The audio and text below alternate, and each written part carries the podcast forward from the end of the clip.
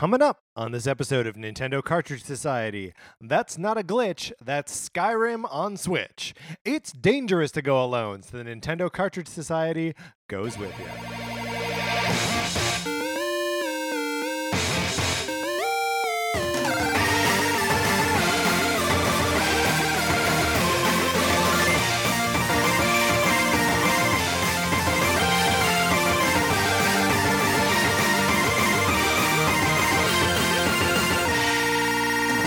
Welcome to Nintendo Cartridge Society. My name is Patrick Ehlers, joined as always by my co host Mark Mitchell. Right now, we are talking about Skyrim on Switch. We also have episodes out today about Doom and LA Noire. You can check those out, those are different episodes. You can download them and listen to them and love them. Uh, but right now, we are talking Skyrim. Mark, tell me about Skyrim. So when it was first announced for Switch, and or I guess that was, it was at the re- in the reveal video, That's right. right? Yeah. The guys mhm. like playing it on the airplane, and when it was announced a few months later that it was going to be released in like holiday 2017, I kind of thought it was dumb because a year ago now the remastered edition of it Yeah. was released for the Xbox One and the PS4 and it just felt like too late. It's like who's going to care about Skyrim again 1 year later and I will tell you the answer to that question, me and a lot of other people. but specifically you, because you're here right I now. yeah, Is a quick question before we get into the uh, nitty gritty of um, Skyrim on Switch. Is this the last of the games shown in that opening uh, Switch video to come out? I uh, think so. for, the platform. Uh, I, yeah, I think so because I think Xenoblade Chronicles Two wasn't shown until the January reveal. Yeah, I think you're right. So yeah, I think this is it, and I think everything did come out like it was supposed to. Right. I mean, we are still waiting on Pocket Rumble, right. Good point. but Good that, point. that that was that was a little bit later. Um, but yeah, that's uh, it's it's cool to finally see like the um with Skyrim that is the promise of the um Nintendo Switch reveal video Fulfilled. finally yeah. fulfilled. Yeah, So a little bit, a little bit about me, a little bit about Skyrim. Tell I me a little bit about played you. The PS3 version. mm-hmm. put like a hundred hours into it. Um, that and like Fallout Three were uh, probably like my games of that generation. Like Yeah. I loved those games so much. I put so much time into them, and you know, like I I am one of those. I liked Fallout Four. I thought it was fun, but the reason I think why Skyrim persists so much and has become almost like this like evergreen title for Bethesda is because the options feel limitless. And yeah, there there are a lot of, you know, bugs. It can be a buggy game, yeah, weird glitches that'll happen like horses flying across the sky or you know like just shooting into the air. shooting- you know like things like Yeah. that happen, but that's the price you pay for like the how many options are available to you. Yeah, And so, um, one thing that I am finding that I wasn't expecting to is that Skyrim is on Switch. I'm it's pretty much like a I'm able to drop in and out of it Mhm. in a way that I wasn't expecting to be able to. Because Mm. you know, because I put so much time into the original Skyrim, that's what I was expecting from me is that I'd get like sucked in again right. and it'd be like, no, this is the only game I play. And it's not because I'm not having fun with it. Um, it's because this game is giving because I'm choosing to play it completely different than I played the first time through. yeah, Right? Like normally I play uh like a magic class, like a mage type character. This time I'm going Argonian, which is like a lizard type person oh, and I'm gonna tr- try to play like a thief. So I'm gonna try to play like really stealthy, pickpocketing, like stuff like that. And I guess basically in general, I'm tr- with this game. I am choosing to free myself from the tyranny of an optimal playthrough perfect. because I feel like that's for a long time was my experience with games. Like I would get a game like Destiny, I would get a game like Fallout, I'd get a game like Skyrim, and in one playthrough, I would try to do like everything. I would try to Right. see everything. Or as much as possible. Right. And so that's what uh it would, it's almost like draining after Mhm. a point, you know, to like It becomes a to job. do that. Yeah. And so um you know, I'm like I think I've put in like 6 hours or so into this game Mhm. and I'm still in the like second town that you go to because um the amount of content in this game is seemingly endless Yeah. right like you go to the first town and once you start talking to people there's so many side quests that pop up um but and i'm also choosing to play like evil kind of not evil but like i'm a You've got a I'm little bad devil care. dude Oh no. Yeah, you know, Mark, like- you're a bad dude. i'm pickpocketing people when i Oh, can i'm like i'm I mean, the guy was mean to me, but I like killed this dude who was on his way to a wedding and like stole it, the like priceless necklace he Yeah, had with it. a, him. d- a dude was mean to you, but you murdered someone. So But yeah, like uh, playing Skyrim this way for me Mm-hmm. is so much fun. But can I can I ask about that though? Uh, Yeah. Because I it, do you think that that is um, a function of you playing this game just again six years later, or is it a function of the hardware that you're playing it on, uh, or is it impossible to say? No, I think it is a I think it is primarily a function for me personally of having played it before. Okay.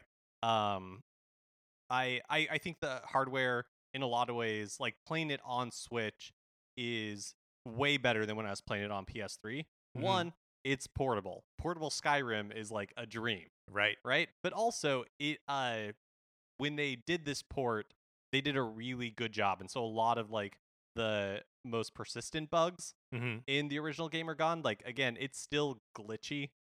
It's it's wonky. Like it's a wonky game. Yeah, yeah, yeah. But um you like it's part of the fun and also you put up with it because again, like the breadth of the adventure that you can have is so big that uh you're like forgiving of the little things that go wrong. Like somebody, you know, like being in one room and then glitching into another room. It's like who cares? Right. Well, and also like if it's not, uh, have you encountered any like game breaking bugs or like No. eating your save or anything like Mm-mm. that? Okay. I mean, because th- those are the things where, um, especially if you're already sort of engaging in something that you know to be like, uh, the the world is a little bit less persistent than you want it to be, just because of glitches. Um, that like as long as you can keep playing the game, that it's ultimately fine. And yeah, I haven't one thing I haven't tried out is the like motion controls. Yeah. There are uh mostly cuz I've been playing this in handheld Oh yeah. mode. Um I played it I up uh started it on uh in docked mode. I don't know. It the game looks fine, but again, kind of like with when we were discussing LA Noire in another episode released today, it you have to remember this is a game that was released like 8 years ago Yeah. on Bethesda's engine, which in and of itself is not like the most beautiful looking. It's utilitarian. so, you know, the uh, character designs are kind of um crunchy. sure. You know, like the Mhm. face, like the faces. Nothing Real really looks granola, natural. nothing looks supernatural, or I mean, ghosts and spooky things look supernatural. Nothing looks very natural. I guess is what you were trying to say. Um, but on handheld, it looks amazing. Like you know, again, it like it looks it benefits from like that smaller screen, and Right. it looks fine in docked mode. You know, there's nothing wrong with it. But w- when it's docked, you're like, yeah, this is definitely a, like a PS3, Xbox 360 game. Yeah. Um, and in handheld, you're like, this is an amazing looking handheld game. Um, have you encountered any of the Zelda stuff? No, because I don't have any. I think if you do the amiibo, you can pretty much get it uh, automatically. I believe there's like a quest or something that got put in as a way to to unlock them Unlock like it without yeah, like playing in game. But uh, honestly, like I haven't done any quest or story. I've, well, I guess I've done a couple, but for the most part, I have. you're just murdering dudes on the way to their I'm wedding. mostly just murdering dudes on the way to the wedding, and then I'm in the second like town, like Whitehall, I think it's called, and I've just been spending hours in there, like sneaking around every room, trying to like pickpocket as many people as I can, Mhm. and um, like on like pick as many locks as I can.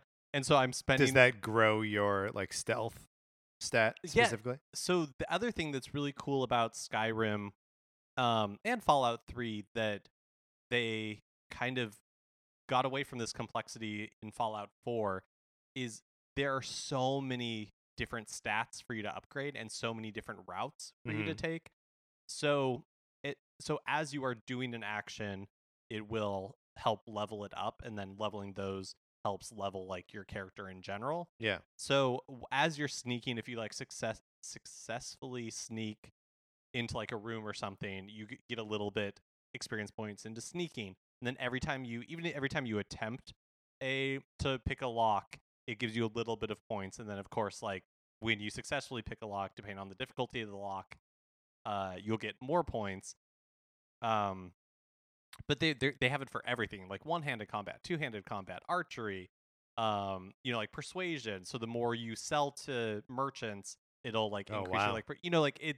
The amount of customization that's available in this game is incredible, and again, I think that's another reason why people, including myself, like it so much because, um, you know, one time I went this path, and this time I'm making a conscious choice to not make the choices that I made before. And even in the first like six hours of the game, my experience has been very different than it was that first time where I played like a real noble character Right. who was like doing the right thing, trying to do the right thing for everybody. Um, and and very different from the experience I had in Fallout 4. Again, a game that I liked, but by the end, you really see like you didn't really have any very many choices, and sure. like only one of those choices is really very interesting. I really like the idea that um like you level up and grow uh based on like the actions that you are already performing. Um it makes like it means that you have a lot of control over how you grow, but also that like uh it's like emergent from your gameplay. Um like how you choose to play the game is also how it chooses to reward you. So like you're swinging around a battle axe a lot, like you're going to get good at the battle axe and reward you for doing the thing you already like to do in the game. Yeah, exactly. It's not just like a bunch of stats. Yeah. saying like, okay, my agility is going to go up. There is that, but Of there's course. also like How uh, could there be no there's agility? also like a bunch of different levels that leveling. And you know, like in the past, I haven't really paid attention to the crafting system, mm-hmm. and so that's what I, I guess I'm gonna like try to do more of that stuff this time as well. But uh, these games have to be so complex to make because there's no real right or wrong way to play it. Yeah, sure. You know, the world is very open to you, and I'm really, really, really enjoying revisiting it on the Switch, where I can just like pick it up, um, play for a little bit, you know, take it with me when I go to do laundry, or take it with me when I go to like the auto mechanic or anything like that yeah. it's uh I mean really the promise of the Switch and the reason why I am genuinely excited to buy these ports of games is because it the selling uh like the selling point for me is the portability. Yeah, there is really something magical to uh you can take this wherever you want to go. I mean, especially for the, you know, kind of like big AAA uh games of of last generation or even earlier in this generation as our, our conversation about Doom. Um and you know, Wolfenstein 2 is going to be coming out some point next year. So like yeah, it's uh it's really remarkable to get these kinds of experiences uh anywhere. Yeah, like um you know with the 3DS it's a great system or you know even the DS or the Game Boy or the Game Boy Advance or whatever. These are amazing systems, but it always felt like a compromise Yeah. uh, you know, you were always generations of technology behind, Mhm. and uh, but it feels with the Switch like those compromises don't really exist anymore, Yeah. and that's really remarkable. Um so uh Doom you had sort of mentioned which in the Doom episode which you should check out. Um uh and uh, I'm playing LA Noire, you can check out that episode as well.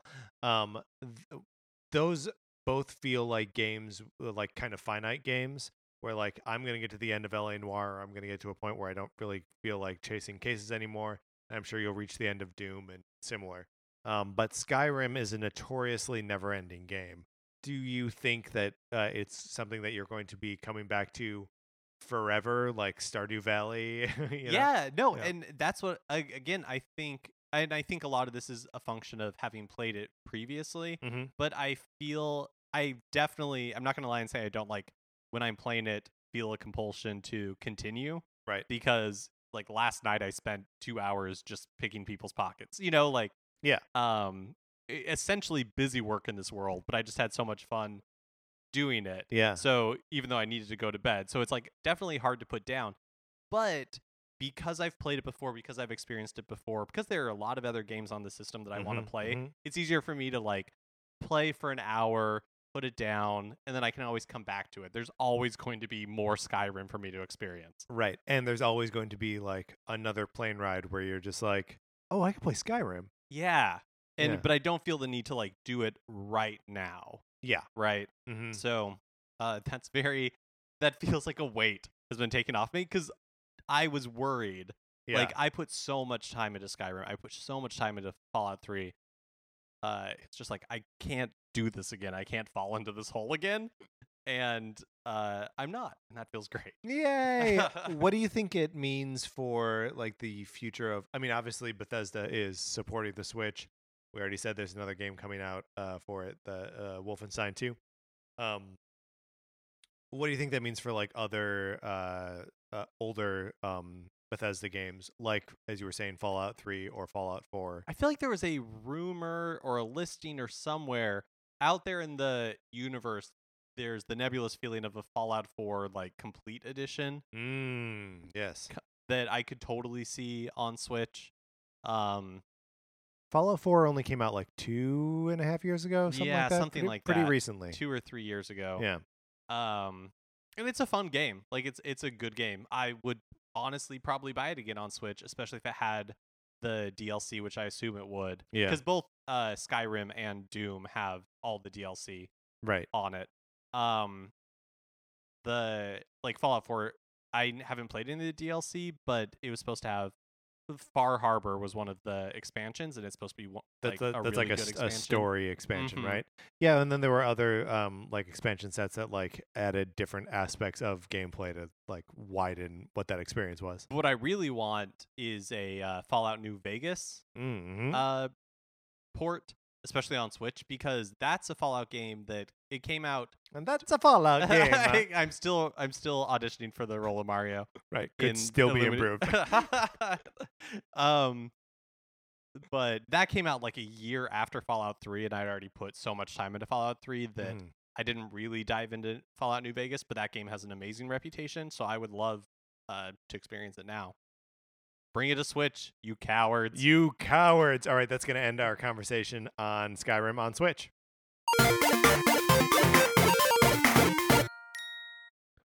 And I think that's actually going to do it for this episode of Nintendo Cartridge Society.